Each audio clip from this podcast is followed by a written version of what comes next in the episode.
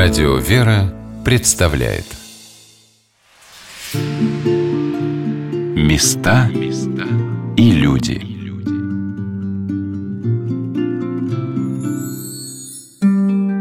Здравствуйте, у микрофона Ольга Королева, и я продолжаю знакомить вас с Катнью. Это место неподалеку от Смоленска называют по-разному.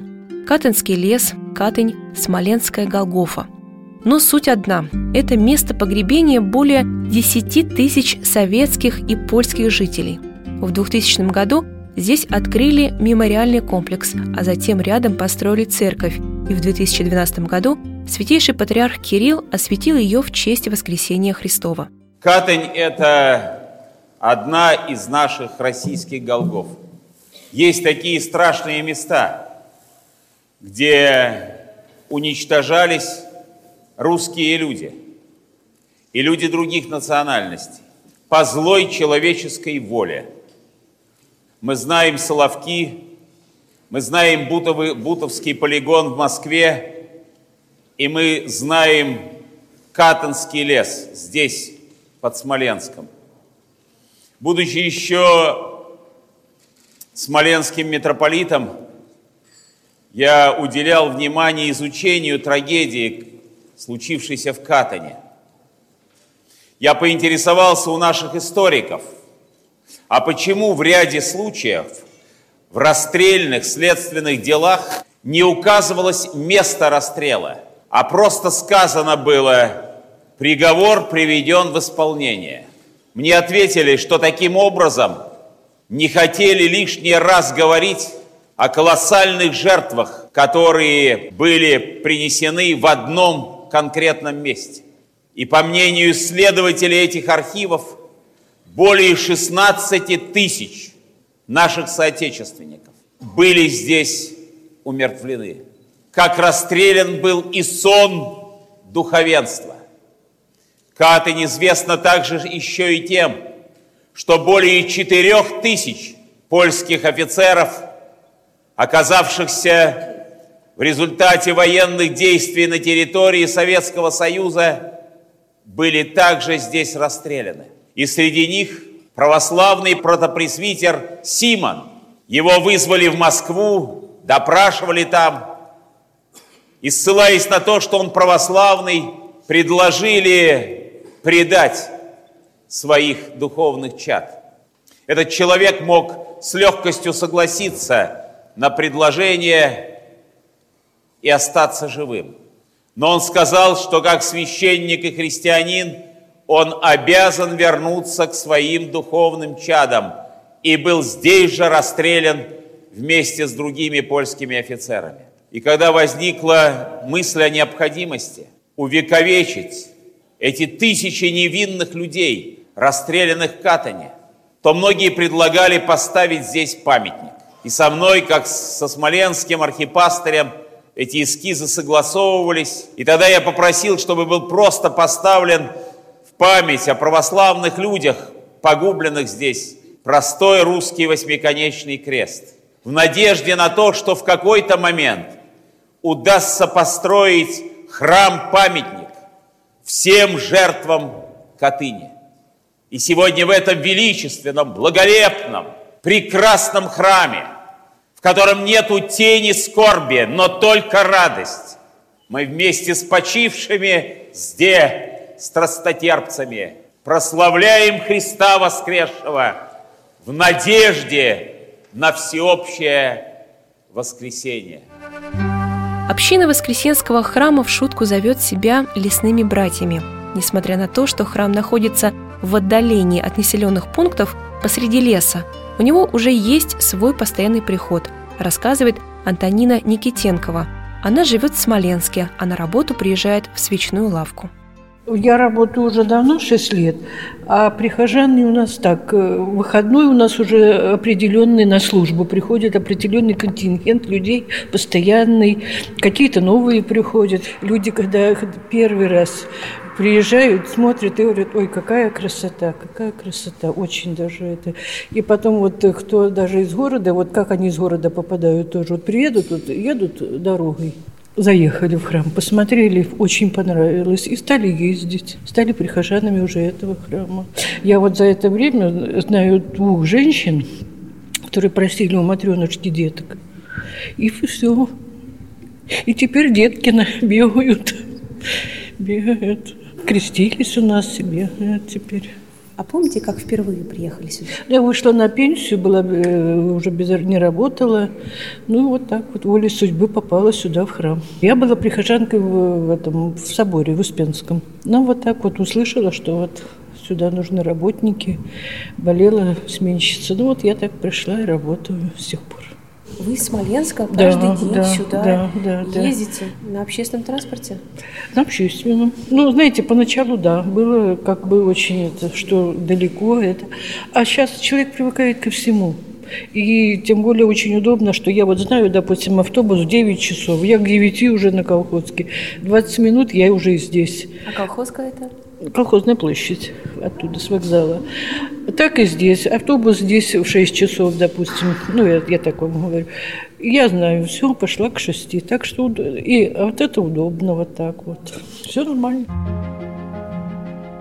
Самое большое впечатление в храме на меня произвел его иконостас. Высокий, керамический, украшенный разноцветными узорами.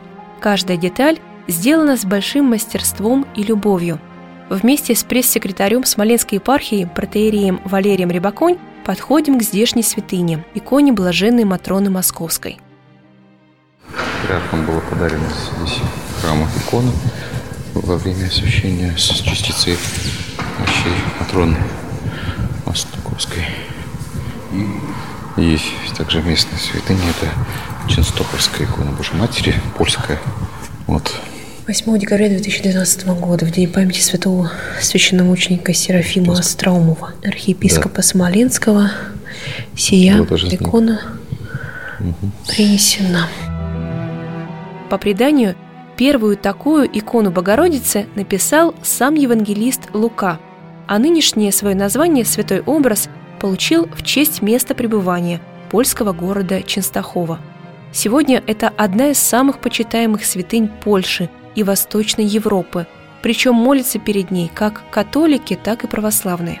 Мне икона запомнилась своим необычным темным письмом. Недаром образ величают польской черной Мадонной. А вот еще отличие. На лице у Богоматери три пореза. Легенда гласит, что разбойник нанес их саблей, когда в XIV веке разграбили монастырь, где пребывала икона. И с тех пор Богородицу на Чистаховской иконе изображают со шрамами на правой щеке. По словам протеерея Валерия Рябаконь, этот список чудотворной иконы Воскресенскому храму в Катыни подарил патриарх Кирилл. Ну и забегая вперед, скажу, что в храме в Катыни есть еще один ченстаховский образ. Он расположен слева от алтаря и написан в современном стиле, в светлых тонах. А вот икона Серафима Остроумова, а вот катынские, икона катынских страстотерпцев. В нижнем ряду иконостаса вижу большую икону катанских новомучеников и спрашиваю у отца Валерия, почему имена подписаны только у некоторых святых. Он отвечает, что остальные мы попросту не знаем. Ермонах Никодим, да? Молился в обычном доме, были прихожане. Ну, естественно, кто-то донес, и фотографии засвидетельствовали о том, как из этого храма, такого молитвенного дома выносили имущество, которого практически не было бедного имущества. Естественно, отца Никодима обвинили в контрреволюционной деятельности и, очевидно, он был здесь расстрелян в Катынском лесу. Когда выходишь из храма на улицу, то видишь с одной стороны Катынский мемориал, а с другой – храмовый двор. Рядом с церковью полукругом выстроились трапезная, паломническая гостиница, воскресная школа и еще несколько зданий, все в едином архитектурном стиле – с выбеленными фасадами, кокошниками и каменной резьбой.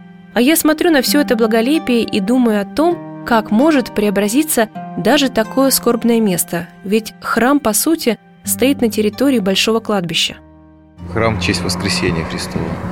Это храм-памятник, и, наверное, вот такое благолепие, такая красота вот подчеркивает, что мы эту память храним бережно и пытаемся вот донести до всех. Сейчас вот идет к нам охранник. Угу. Здрасте. Здравствуйте. Откройте нам музей. В подвале церкви расположен свой небольшой музей. Это детище первого настоятеля храма, ныне епископа Истринского Серафима. И посвящена экспозицию священномученику Серафиму Остроумову.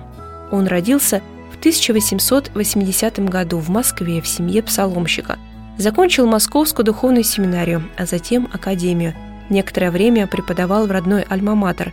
Приняв монашество, поселился в Холмщине, сейчас это Польша – и возглавил местный Яблочинский монастырь. При нем обитель поднялась и расцвела. В 1917 году Серафим стал епископом Орловским, а в 1926 уже после нескольких арестов получил назначение на Смоленскую кафедру.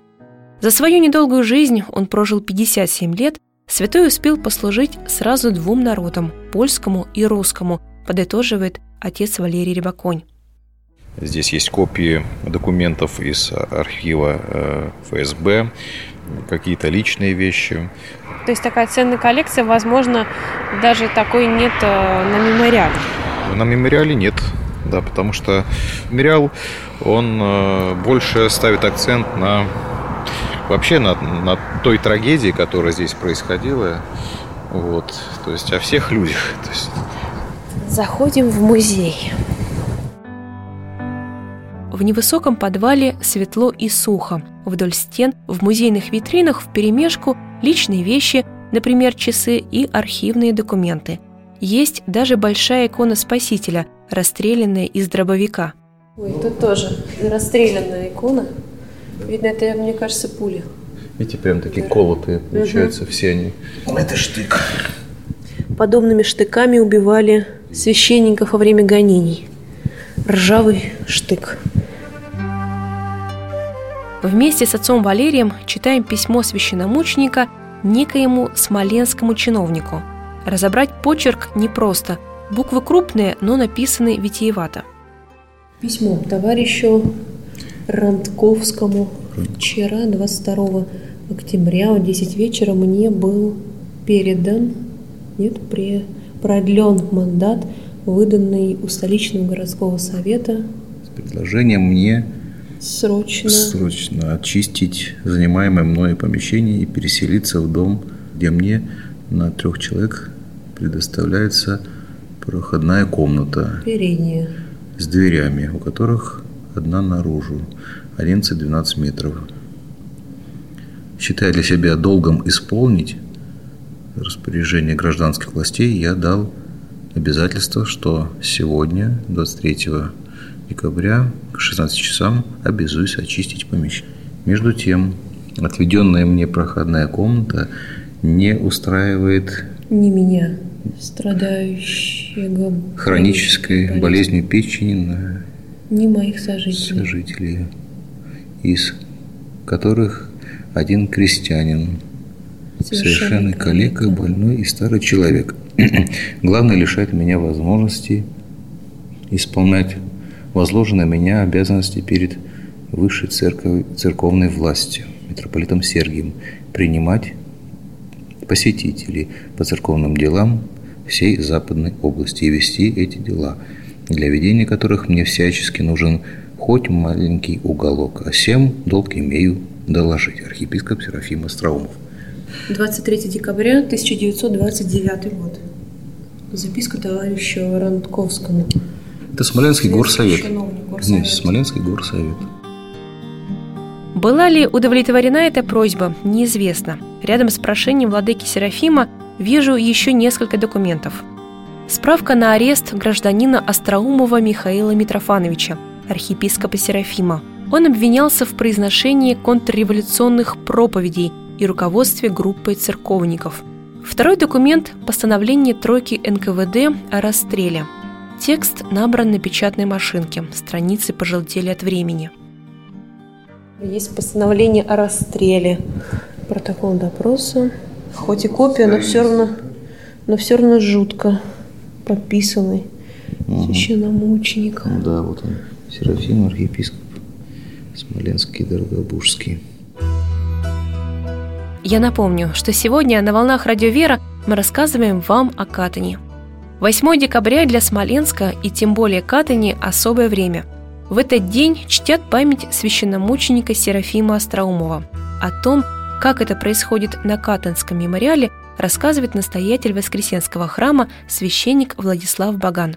К мемориальному комплексу, когда выходишь из него, а, так или иначе взгляд останавливается на храме. То есть, мне кажется, это такая отправная точка а, к знакомству с мемориалом и в то же время конечная. Потому что когда выходишь, невозможно не заметить, как вот расступается лес, появляется какое-то плоское пространство, и вот он храм. У нас там, наверное, заметили, флагшток такой стоит у нас. Просто дело в том, что рядом мемориал, там два государственных символа, польский и русский. И э, вот как-то почему-то захотелось тоже э, привнести, э, вот, обозначить и нашу территорию, хотя она, мы считаем, что вот у нас один комплекс, да, вот все это мы... Мемориальный комплекс. Да, и да, хотя там ну, и право собственности разные, понятно, да, там как бы статус правовой разный этих объектов, но тем не менее захотелось как-то обратить, вот был установлен флагшток, и вот у нас там вывешиваются знамена. Там два государства, а здесь свое царство, да, такое вот Божье. И один из вот из флагов у нас много разных, там на Троицу, на Пасху, и на крещение, и на Рождество. И вот э, когда наступают э, дни Великого Поста, мы э, вот вывешиваем знамя, поднимаем знамя с образом Чесноковской иконы Божьей Матери на фиолетовом тоне, как она на иконе, в принципе, это ее цвет. И он, собственно, и постовый, постовой цвет, да, и собственно, вот этот образ Богородицы развивается над этим местом. И особенно он виден, когда идешь с мемориала, то над лесом развивается именно это знамя, то есть образ Богородицы. И, конечно, я думаю, что для поляков, для наших братьев, э, конечно, это символично очень. 8 декабря, в День памяти священномученика Серафима, есть традиция служить молебен э, в Катане. Расскажите о ней. Ну, совершается служба, богослужение, литургия. Вот, э, считается епархиальным праздником. В храме. В храме, да. Ну, обычно зовем гостей, владыка приглашает. И потом крестным ходом идем на мемориал.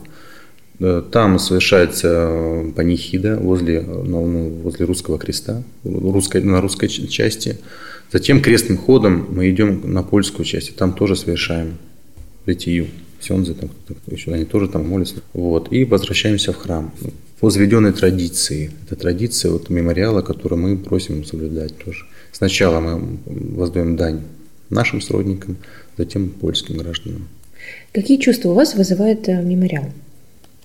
Вы там бываете, наверное, чаще, чем да, все остальные. Ну, мне там не страшно, так скажем. Мне там ну, как, немножко угрюмо, правильно, там эти вот такие сосны, они ели большие. Вот. Но так, конечно, я уже многих отпел там, потому что здесь раскопки и вот останки. Там и 300 человек, и 500, и еще. И вот я их отпеваю и чувствую какую-то, наверное, все-таки уже духовную связь, наверное, с этими вот, усопшими, там, покоящимися. Поэтому, потому что, ну, наверное, нет ничего лучше, чем поминовение их именем Божиим, перед именем Божиим, да, чтобы Господь их упокоил простил все грехи. Ну, они, наверное, те святые, кто они молятся все-таки о нас, потому что это чувствуется. Удивительные, удивительные вот такие моменты, они проявляются в мелочах. Допустим, то, что вот, ну не в мелочах, вот то, что, допустим, такой большой приход, то, что так много деток приезжает. Это чудо на самом деле, потому что люди, они не, не поедут, ну вот Храмов много ведь в Смоленске, красивых, великолепных, благолепных. Как-то раз мы завели там ремонт, нужно было ну, косметический такой небольшой. И вот, э, собственно, вплоть до того, что стройка приостанавливалась, не хватало финансовых средств, вот раздается звонок, человек едет мимо, там, в Белоруссию, вдруг решил остановиться и пожертвовать нам там все золото, которое он копил на свадьбу дочери. Вот именно в ту сумму, которую не хватало, понимаете. Я считаю, что это все-таки вот заступничество катанских страстотерпцев об этом месте, об этом храме, потому что действительно там этот храм, он себя оправдывает, он э, это ведь особенное вообще место храм, да, поэтому очень важно наличие вот этого храмового комплекса на месте страдания людей, потому что там совершается божественная литургия. Отец Владислав делится, что на приходе храма много детей. Они участвуют наравне со взрослыми в богослужении, ходят в воскресную школу и даже поют в хоре – а я интересуюсь у отца Владислава, чем же такое скорбное место, как мемориал, привлекает детей? Я спрашивала у э, экскурсоводов, у Натальи Никитишны, приходят ли дети, и как они детям об этом ужасе, на трагедии, да? да, на экскурсию, как они рассказывают. Она сказала, очень тяжело, потому что, например, второму классу еще не расскажешь. Как вы считаете, детям нужно рассказывать? И как рассказывать? Вы имеете на мемориальном комплексе? Да. Я считаю, что не только детям, но и всем людям, приходящим на это место, нужно проводить одну главную мысль. О том, что здесь совершалось преступление, страшное преступление. Человек убивал человека. Притом невинного человека. Больше об этом, в принципе, глубже этого рассуждать ну, можно бесконечно. Здесь политический окрас совершенно неуместен, потому что ибо это кладбище. Считаю, что детям нужно говорить, что вот здесь вот э, нужно учиться помолиться, помолчать, и понимать, что не стоит ни одно там какое-то временное земное благоденствие именно вот этих жизней. Жизнь человеческая – это самое важное, потому что и Господь не отдавал бы жизнь за спасение всех людей, если бы эта жизнь не была настолько важна, человеческая. Это самое дорогое. Поэтому не имеем мы права отнимать друг у друга жизнь. Этому детям надо возраст определенный еще определить, да, когда можно водить туда этих детей. Мне кажется, там 14 лет надо с такого. Катанский мемориал, конечно, место, куда, несмотря на то, что ну, грустно, мне бы хотелось сюда вернуться. Я оставила такое впечатление именно пасхальной, да, наверное, грусти и в то, в то же время радости. Туда люди приезжают погулять просто иногда, знаете. Иногда даже собирают грибы. Это ужас, конечно, но тем не менее.